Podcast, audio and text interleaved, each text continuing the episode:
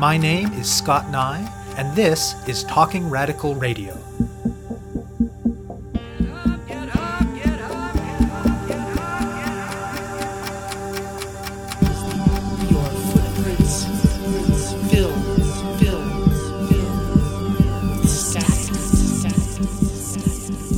Hello, and welcome to Talking Radical Radio, where we bring you grassroots voices from across Canada. We give you the chance to hear many different people that are facing many different struggles talk about what they're doing, how they're doing it, and why they're doing it, in the belief that such listening is a crucial step in strengthening all of our efforts to change the world. On this week's show, I will be speaking with Ria Heinen, Joe Wood, and Matthew Behrens. As today's guests discuss, there's hardly a community in Canada that doesn't benefit from producing some sort of product that goes into the weapons and technology that enable military, policing, and national security state institutions around the world to kill, repress, and afflict. Every year, Canada's biggest gathering of vendors of these products and technologies with potential customers who use them from Baltimore to Bahrain, from Elsipogtog, New Brunswick to occupied Palestine, is the CanSec Arms Fair in Ottawa. And since back when it was called Armex in the late 1980s, every time this event has been held, ordinary people have gathered, sometimes in their dozens, sometimes in their thousands, to show their opposition to the event and to the oppressive violence it helps to propagate, and to show their solidarity with those who ultimately bear its consequences. Heinen, Wood, and Behrens are all longtime activists for peace and social justice, and they're involved in this year's organizing against CanSec. The action, which they're calling 10 Hours Against Terrorism, will take place on May 27th. It will be a festive gathering outside the gates of the Arms Fair on the outskirts of Ottawa, where people will share poems and songs and art and street theatre and moments of solemnity as they celebrate life in repudiation of the facilitation of suffering and death being carried out within. We spoke about the long history of organizing against arms fairs in Ottawa, the reasons to oppose CanSec, this year's organizing and action, and ways for people across the country to act as well. We spoke by Skype to phone from Ottawa and Perth, Ontario. My name is Matthew Behrens, and I'm with the nonviolent direct action group Homes Not Bombs, which is an Ontario wide network of people who try and confront personal and institutional injustice using nonviolent direct action.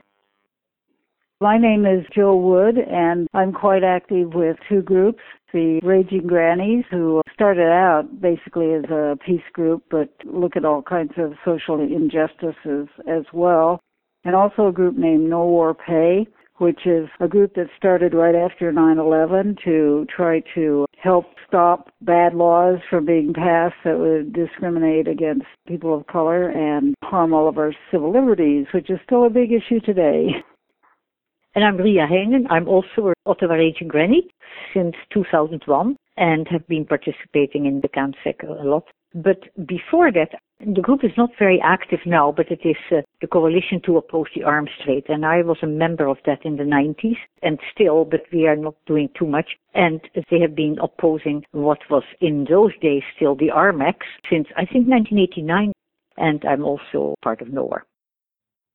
We're planning something called 10 Hours Against Terrorism, and this is a day long nonviolent presence at the entrance to what's known as CanSec 15, which we are quite properly calling a terrorism and torture trade show. So there will be readings, there will be song, there will be testimony from those who have survived the violence of the companies and the countries that are participating in this weapons bazaar. I think it's fair to say that if you look at all the violence in the world and the refugees who by the hundreds and thousands are drowning in the desperate attempts to get to Europe across the Mediterranean, if we look at climate change, all these issues are very much related to one industry. And that is an industry which is involved in the production of weapons that have only one purpose, and that purpose is to kill people. The other purpose of CanSec is to provide police forces with paramilitary equipment, whether that's armored vehicles, whether it's sniper rifles, tear gas, the various other things that are often used, and we've seen in places like Baltimore and Ferguson more recently, and also against First Nations people in New Brunswick and in BC, among other places. So essentially, it's the tools of repression. And we live in a world of huge inequality, and we know that historically, the powerful and the wealthy rely on their military and their police forces to repress democracy. And so our being there is an attempt to stand up for democratic rights, both here and abroad, and also to support those people who in their own countries are trying to get a better life. And one of the things that prevents them from getting a better life in a country, let's say like Honduras, which Canada sends weapons to, or Saudi Arabia, which we have the largest weapons deal in the history of Canada, $15 billion worth, those people don't stand a chance in part because of Canadian technology and Canadian weaponry. So our being there is a small show of solidarity and hopefully something that will inspire other Canadians across this country who can't go to Ottawa to look at their own communities because every community across this country either makes the whole system or makes components for a weapons system that can't work without that Canadian so-called ingenuity. It is so much sold as, you know, for our safety and our security that they need all those gimmicks. But we know the underlying story. And that is what's scary. And certainly under the Harper government, but other governments have done it too. They are creating an atmosphere of fear and the people fall into the trap. So we need it. We need more police. We need more of those, you know, laser guns. We need this. We need that. All for our security. Well, we have to stand up and say, no, this is just a big lie. I'm sorry. I think the Harper government, to a huge extent, has turned to the arms industry and their security industry and spyware and all that kind of stuff. Only second to oil is what they see as important to keeping our economy going. They give grants to CADSI, that's the Canadian Association of Defense and Security Industries. Yeah. They give grants to them to go and promote their arms deals and stuff in other countries. And of course, they bring representatives of other countries to the CADSEC shows. We consider it totally immoral and not the way we should be trying to make the economy grow. We can use as an example a very successful Canadian corporation called Wescam, which is in Burlington. And Wescam makes the targeting equipment for drones, weaponized drones. They also make surveillance and monitoring equipment for border services and police. So on the one hand, you've got a company that is contributing to death and horror and terror overseas in a country like Pakistan or Afghanistan or Somalia or Djibouti, wherever the U.S. is launching its deadly drone strikes. And then for the people who protest at home, they provide the police forces who are monitoring those protests with the surveillance equipment. But I think one of the most scandalous weapons deals, and one that has been very little talked about is the $15 billion light armored vehicle contract mm. coming out of General Dynamics in London. And to be clear, it's London, Ontario that Behrens is referring to. It's an astonishing amount of military equipment that is going over to a regime which is the leading beheading regime of the Middle East. Harper talks about the barbarity of ISIS, and ISIS is indeed engaged in barbaric acts. But what about Saudi Arabia? What mm-hmm. about the fact that we are supplying their forces with the equipment that is used not only to repress their own populations or whether it's invading Yemen next door? Thousands of people have been killed in Yemen, and there's no doubt that Canadian supplied equipment and components are being used as part of that. If you look at Montreal, Montreal is a hub for aerospace and most of the major military aircraft that are currently built and currently serviced are running on, for example, Pratt and Whitney engines. They have simulation systems that are built by CAE, which is the largest current Canadian weapons firm, according to their own statistics. There is a company in Kitchener, uh, Colt Canada, which used to be called Diemaco, which makes sniper rifles and machine guns and grenade launchers. So, you know, wherever you are in this country, there's a company that's producing an engine part, that's producing a computer guided laser weapons bay. So just tons and tons of stuff that's being produced by hundreds and hundreds of companies. I just discovered that in Perth, Ontario, there's a company called Central Wire. You would think that they just supply local electrical wiring, but in fact, they actually supply the United States Air Force. And you wouldn't know just to go by this nice looking little building that people in this small rural part of eastern Ontario are contributing to global warfare. Since at least a couple of you, uh, maybe all three of you, were involved in the events that happened longer ago around Armex, maybe tell me a little bit more about the trajectory of that organizing. It was repeated every year. I was not part the first year. I probably should add proudly that my husband and I we had to work, but our second son, he was determined to be there and he was trained in nonviolent action and he was very impressed because he was trained by a few nuns and that really impressed him. And he was arrested. And then I remember that 18 of them were chained together and brought in the next day in front of the judge. And then they were let go. So that was in 89. And it went on, as far as I know, every year. Every I two might- years, actually. So the protest that I must have met your son somewhere in the holding chamber of uh, Ottawa Detention Center at some point. There were so many of us.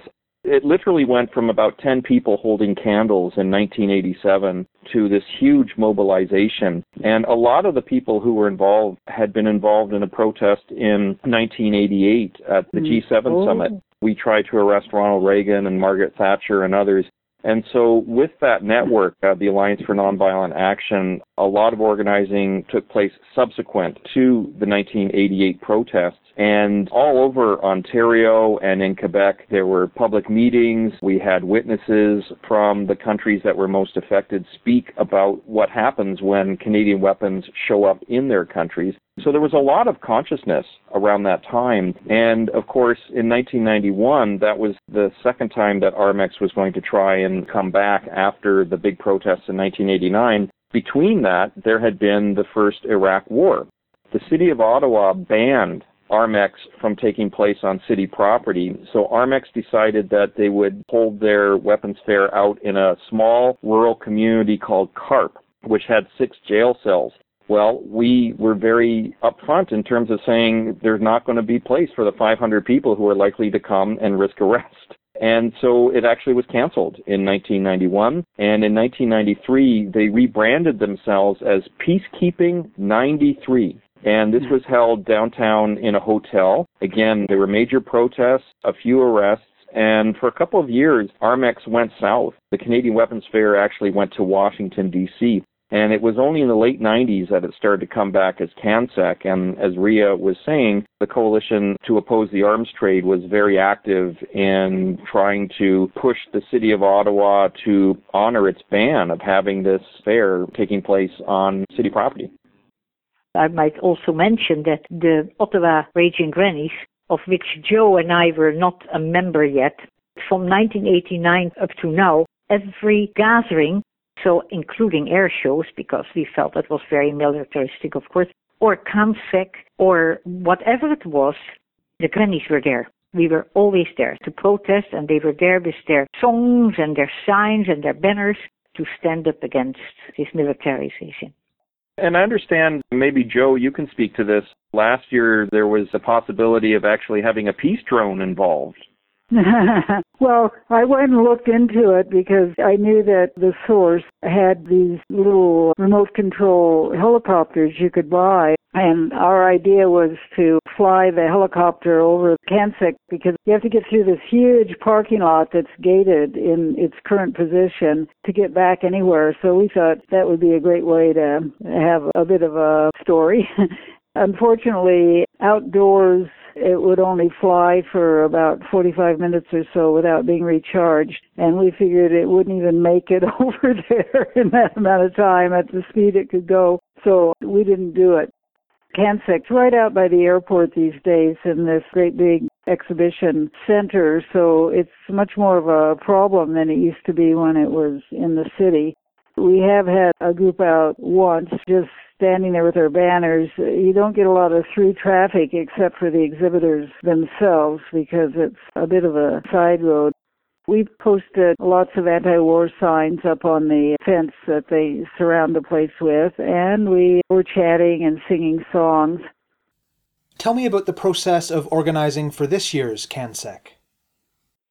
Well, Matthew actually got us going on it, and we started talking about it a, a couple of months ago. No clear plan had been set up.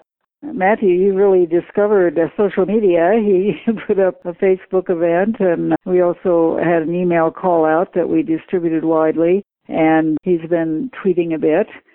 We are helping with the organizing at this level, Ria and I. Matthew's in Perth, and Ria and I are here in Ottawa. This is a work in progress still right now, but we need to fill up the day with events that will make people want to come out. We'll want to have some speakers. We're going to try to get some musicians out.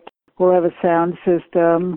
We're likely to do a die-in to the sounds of war at some point. As soon as that starts to flesh out, we'll start to really hit all of uh, social media with specifics as well as all our email lists and stuff like that and telling people about it. We had a Raging Granny meeting today and we discussed it there and the Montreal Grannies may come down and join us. We have a No War Pay meeting this coming Monday where we'll discuss how we can contribute and disseminate the information. When we have more information, we'll probably put out a media advisory, that kind of thing. And we're picking our brains and other people's brains to find people who would be willing to perform or who could contribute something I know there is, uh, I think, the Poets for Peace. We were talking, for example, about a person who had done a rapping song and it was fantastic. So we'll try to find a name. We have some contacts of choirs and of individual singers. As Matthew in his call out asked, just send if you have something to contribute, good pictures or a poem or a piece of prose or a story to tell. You can't be there. We will read it for you. We will do it for you. You know, that is all part of it we don't expect to have big numbers mm. at any time. Too isolated. Right. But we will probably focus on having some groups at the times that we know that the people who are attending CanSec are going in and out. I personally would like to really emphasize the drones because it makes me sick just to think of it. So I, I hope that there is a way that we can emphasize that issue. One of the things that we have talked about and are looking into there's a project called Not a Bug Splat. This is an anti-drone project in Pakistan where people have taken over fields next to villages and produced large canvases that are about the size of half a football field and they have the images of young children whose parents have been killed or who themselves mm-hmm. have been killed so that the drone operators who are sitting in Hancock Air Force Base or in Nevada, wherever they are, when they are looking at an area that might be bombed, they're going to see this massive human face to remind them that they aren't just bug splat, which is how they are referred to when they are blown up, but that they are human beings. So we are looking at getting four foot by four foot images of some of the faces that are never seen when you drop a bomb from 30, 40,000 feet or when you launch a drone strike and maybe doing some flyers as well that we can hand out to the people who are going to this weapons fair just with those pictures and asking why. Why are you doing this? Do you not know or do you not care about the people who are on the other end of what you make a profit off of? I don't think you've used this word, but in hearing some of the things that you are hoping to have as part of the day, it sounds like you're aiming for kind of a festive atmosphere for the action. Tell me a bit about the reasoning for that. This is really a perverse celebration of death and murder. And in a world that honors that and legalizes it, the only option we have is to celebrate life. Life is the alternative. And we, I think, celebrate the best things about what it is to be human when we stand up to death and to a culture that legalizes these kinds of brutal instruments and brutal policies. So the more that we can say we are there in a hopeful spirit, because otherwise we wouldn't be there. You know, a lot of times reporters will show up and there'll be 15 of us there and they say, well, do you think you're having an effect? Well, of course we're having an effect because we are presenting a counterpoint to what is going on behind the fences and inside the walls of the EY Center in Ottawa. So if people are listening and they're various places around Canada, they're too far away to get to the action in Ottawa, you had mentioned that they could maybe find out what war industries are happening in their community. Talk a little bit about how they would find that out. Well, they can certainly contact us and we can help them with that. Or you can actually go to the Industry Canada database online. The Government of Canada lists all organizations that are involved in military procurement. It's often under the euphemism of aerospace. You can contact Project Ploughshares, which is, I believe, ploughshares.ca or plowshares.org, which is a very good research firm in Kitchener Waterloo. The Coalition to Oppose the Arms Trade, COAT, still has outstanding resources on its website. So if, for example, you're concerned about Israeli weapons, Richard Sanders there did a whole magazine on Canadian contributions to the different weapon systems that are used in the repression of the Palestinians. So the information is out there. It's really just about are you willing to do a little bit of research so that you can go out and stand with your sign, even if you're one person. So if people do some of this research and they find out that, yes, there's this company in my town that's contributing to some things that I think are pretty awful, what kinds of things could they do to respond to that? There are so many actions you can take. You could go to their premises, which of course is private property, so you could be arrested. But to go and try to be there, for example, when the workers are there and give them leaflets, do you know what you're doing? Do you know what you're producing? Do you know where your products are going? You know, to make them aware.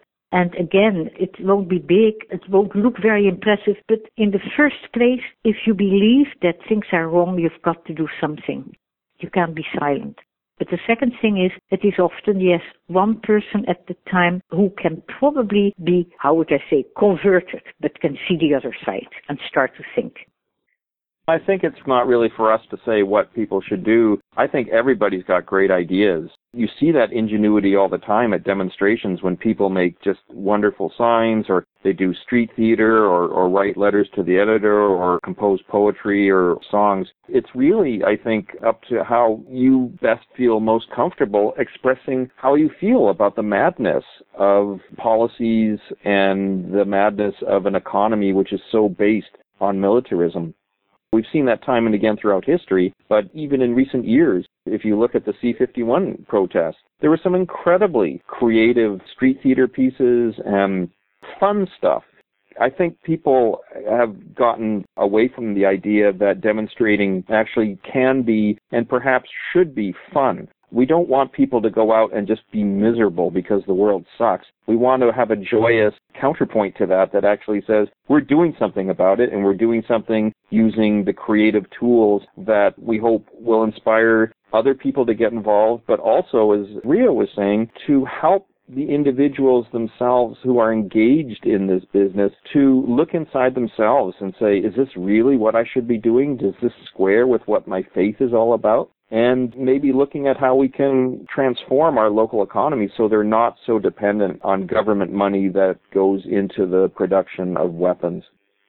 You know, people have lives and a lot of different commitments, and we have a culture that doesn't really allow us a lot of leisure time. So it is asking people to sacrifice, but then again, people have season tickets to hockey games, you know, and not to say that that's bad, but it's about how do we make this a priority in our lives. I think we need to see leadership from institutions. We are individual grassroots activists and social change promoters. We don't have the money and the institutional oomph that the United Church does, that the Catholic Church does. And, you know, Pope Francis has been saying some interesting things about militarism. It would be great to see that filter down to the congregations here in Canada. So I think we need to see greater leadership from those institutions that have a creed but are not necessarily living up to it. Another thing that's not so local is that anyone who's really concerned about CanSec and would like to participate from the distance, if they have a poem or something like that, they would uh, like to send to us. We could make sure it was read, and we'll have a sound system there if people want to send music even. That would be really a, a nice way to have a start at protesting against the militarism we see today.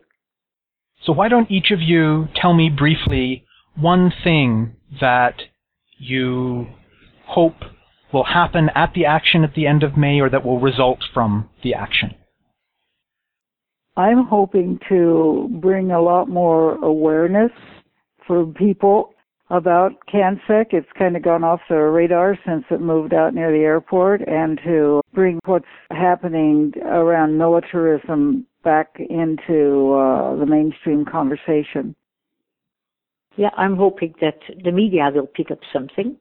And then I always hope that in some people's hearts, something has touched them. Even if we have mm. one, one second, you know, giving a handout to somebody who comes there, who is, who, who comes to the show, and you talk to them and they might read it and they might think. It's as if a seed is planted. That's what I always hope. And for the rest, I you know, it's more that I have to be there. I have, I cannot give up. I'm hoping that we can find a way to make the issue of militarism and its connection to torture and repression and border control that that is relatable to the fact that we don't have enough childcare spaces in the country or that women's mm-hmm. shelters are overflowing or that we don't have enough housing and we have a housing crisis or that young people can't get good paying jobs or that we have high tuition rates so that people can see that this isn't just some isolated peacenik hippie thing that we like to get together and protest. It's a real deep rooted symbol of what is wrong with our whole social and economic structure in this country. And that if people can realize that if we spent in one day on education what we currently spend on the military in one day, 3,000 young people could go to university for four years tuition free. That's how much money is involved. And then you translate that to all the other needs that are not being met in our communities. So I'm hoping that when we're there and leading up to and after that, that that can be part of the discussion as well, that this isn't an isolated thing. This is very much woven into all the different struggles that we're involved with for social justice. You have been listening to my interview with Ria Heinonen, Joe Wood, and Matthew Behrens about the Organizing Against CanSec, Canada's largest weapons fair. To learn more about this year's action, which will be happening on May 27th, search for 10 Hours Against Terrorism on Facebook. To find out more about Talking Radical Radio, the guests, the theme music, and the ways that you can listen, or to make suggestions about topics for future shows, go to talkingradical.ca and click on the link marked radio. That's talkingradical.ca. I'm your host, Scott Neigh, a writer and media producer based in Sudbury, Ontario, and the author of two books of Canadian history told through the stories of activists, Gender and Sexuality, and Resisting the State, both from Fernwood Publishing. Thank you very much for listening, and I hope you tune in again next week.